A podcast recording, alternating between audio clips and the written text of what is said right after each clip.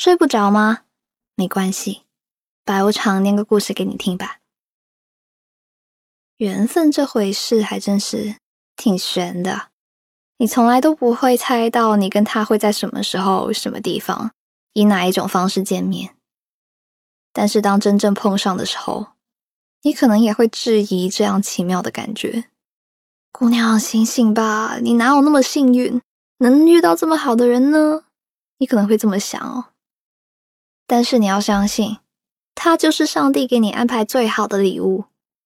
来听一下今晚的故事吧，口味呢偏甜，保证你喜欢。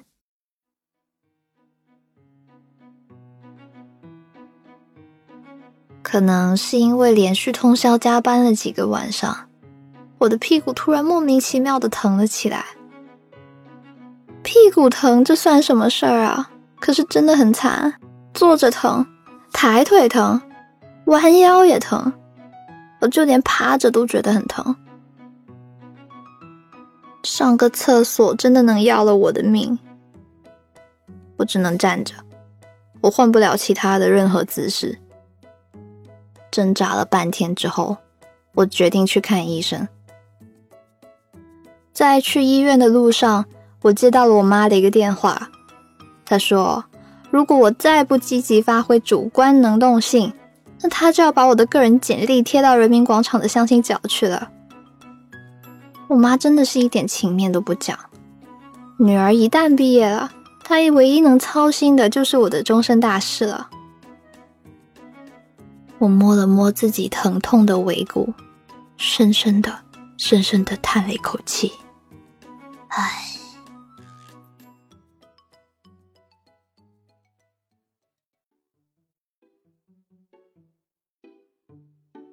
挂号后，我等了半天。终于，终于踏入了诊疗室。医生姓赵。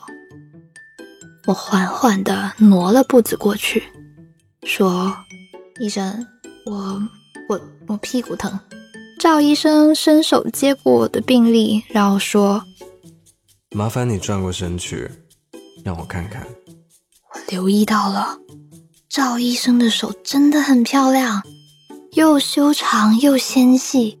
骨节分明啊！他拿手术刀的样子一定很酷。赵医生站起来，面无表情的伸出手，往我屁股那里按了一下，接着说：“嗯，尾骨有些突出。”我忍不住叫出声了。然后他又继续按了两下。哎，难道是因为我的屁股特别好摸吗？那一瞬间，我心中无数草泥马喷腾而过，就这样白白被占了便宜。但一想到赵医生长得这么好看，行吧行吧，摸一把也无所谓。发什么呆呢？哎，发什么呆呢？你没有什么大事，配两副药就好了。他冲我笑了笑，声音特别温柔。我开玩笑说：“要是没好的话，我过两天还来找你。”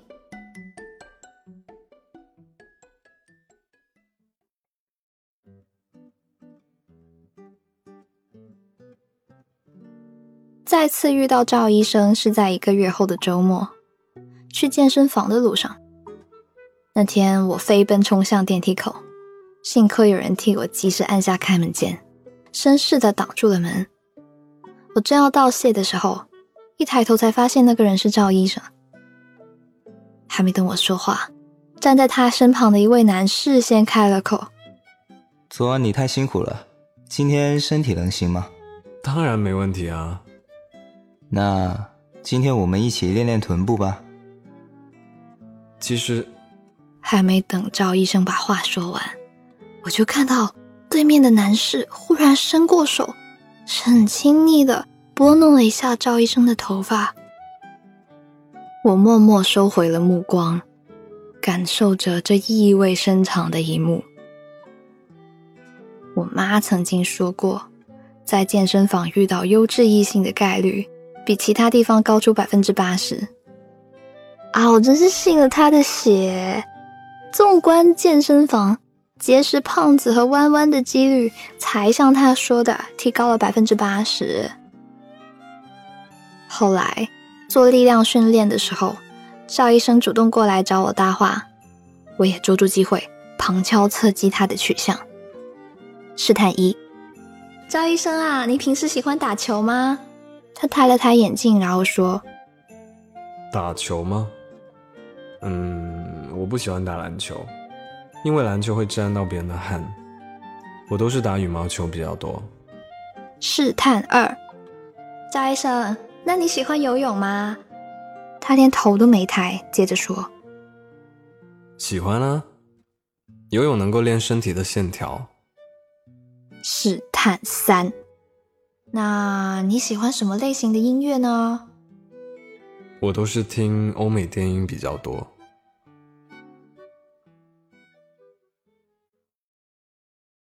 完蛋！网上有个传言哦，同时符合喜欢健身和游泳、不打篮球、打羽毛球、只爱听欧美电音的男孩子，十个有八个是弯的。很遗憾。赵医生果然对女人没兴趣。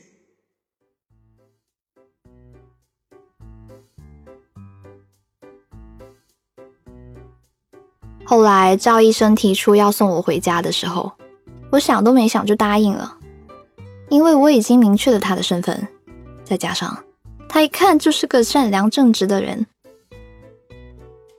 即便发展不了男女关系，做闺蜜也不错啊。当他把车开到我家楼下的时候，表情奇怪的看着我，然后疑惑的问：“你住在这里？”“是啊，怎么啦？”“没什么。”“你住几楼啊？我送你上去。”送到我家门口的时候，他又补了一句：“哦，对了，以后有什么事情可以直接到楼下敲我的门。我们也算是邻居了，要互相帮助。”邻居？哦，我现在才反应过来，去那个健身房健身的大概都是附近小区的住户吧。自从知道赵医生住在我家楼下之后，我们就约着一起去健身。每次去健身房，我都蹭他的车，回来也蹭他的车。一想到他的取向，心里就绝对放心，无话不谈。他真的是很贴心哦。比如说，在周末健身之前，他肯定会给我送早餐。时间久了，我脸没洗，牙没刷，穿个睡衣就能给他开门，一点都不庄重。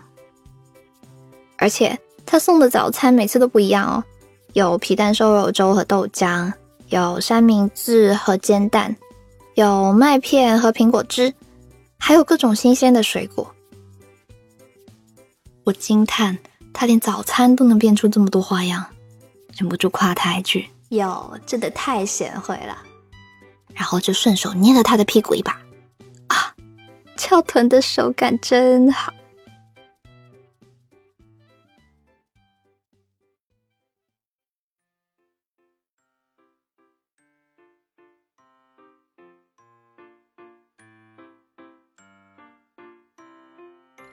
后来有一个晚上，赵医生抱了个被子来敲我家的门。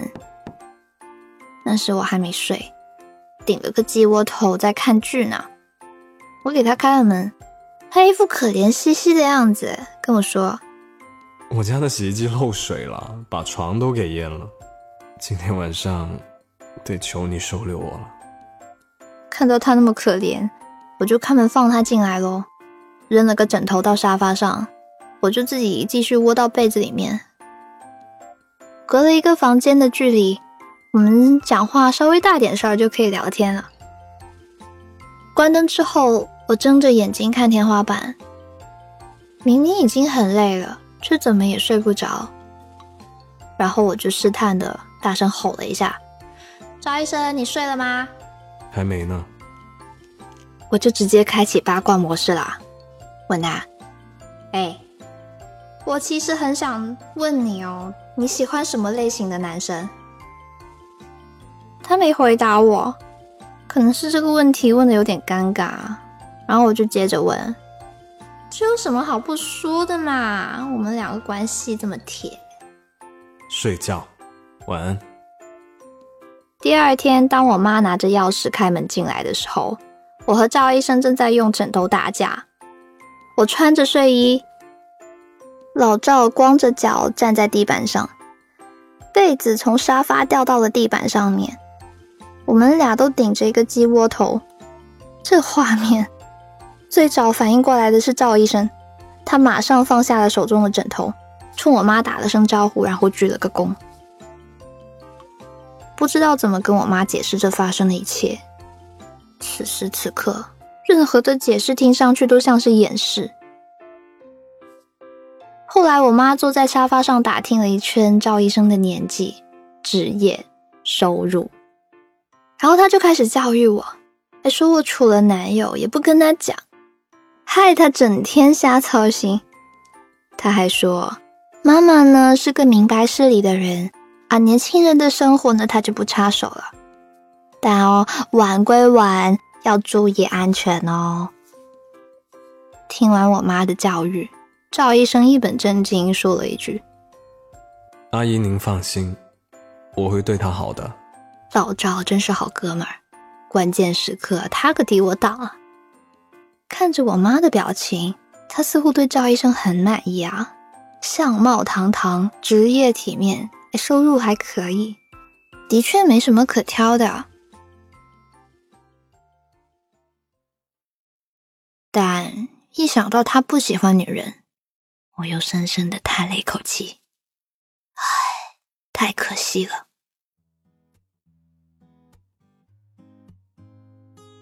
等到我妈春风满面的离开后，我坐到赵医生面前。老赵，你真的太棒了！以后我妈来就要麻烦你陪我演戏了。真不愧是我的好闺蜜啊！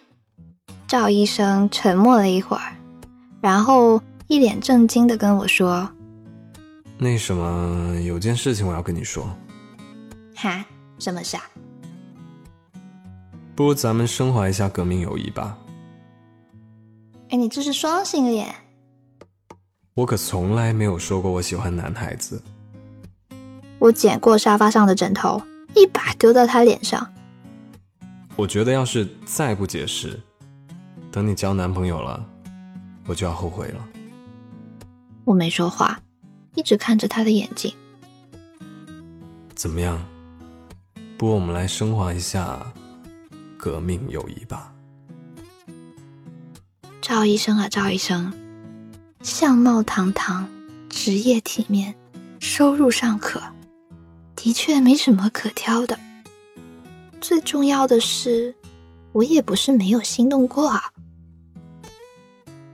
我假装生气，边偷笑边说：“嗯，让我考虑一下。”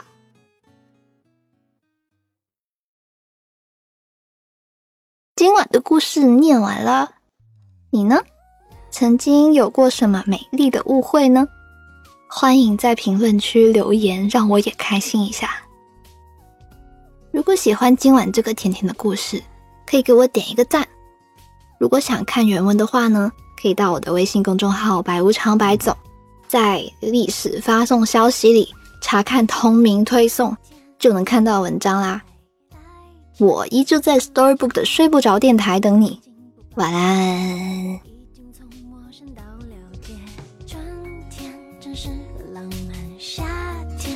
一晒孤单，就两想念，冬夜多棉被，从没想过爱太甜。两个人旅行，背包只装着爱，不预设终点，不怕地球变坏。Love love 多让人期待，爱有你多了精彩。两颗心旅行，寂寞拿去王牌，陪我数星海，陪我四季变换。Love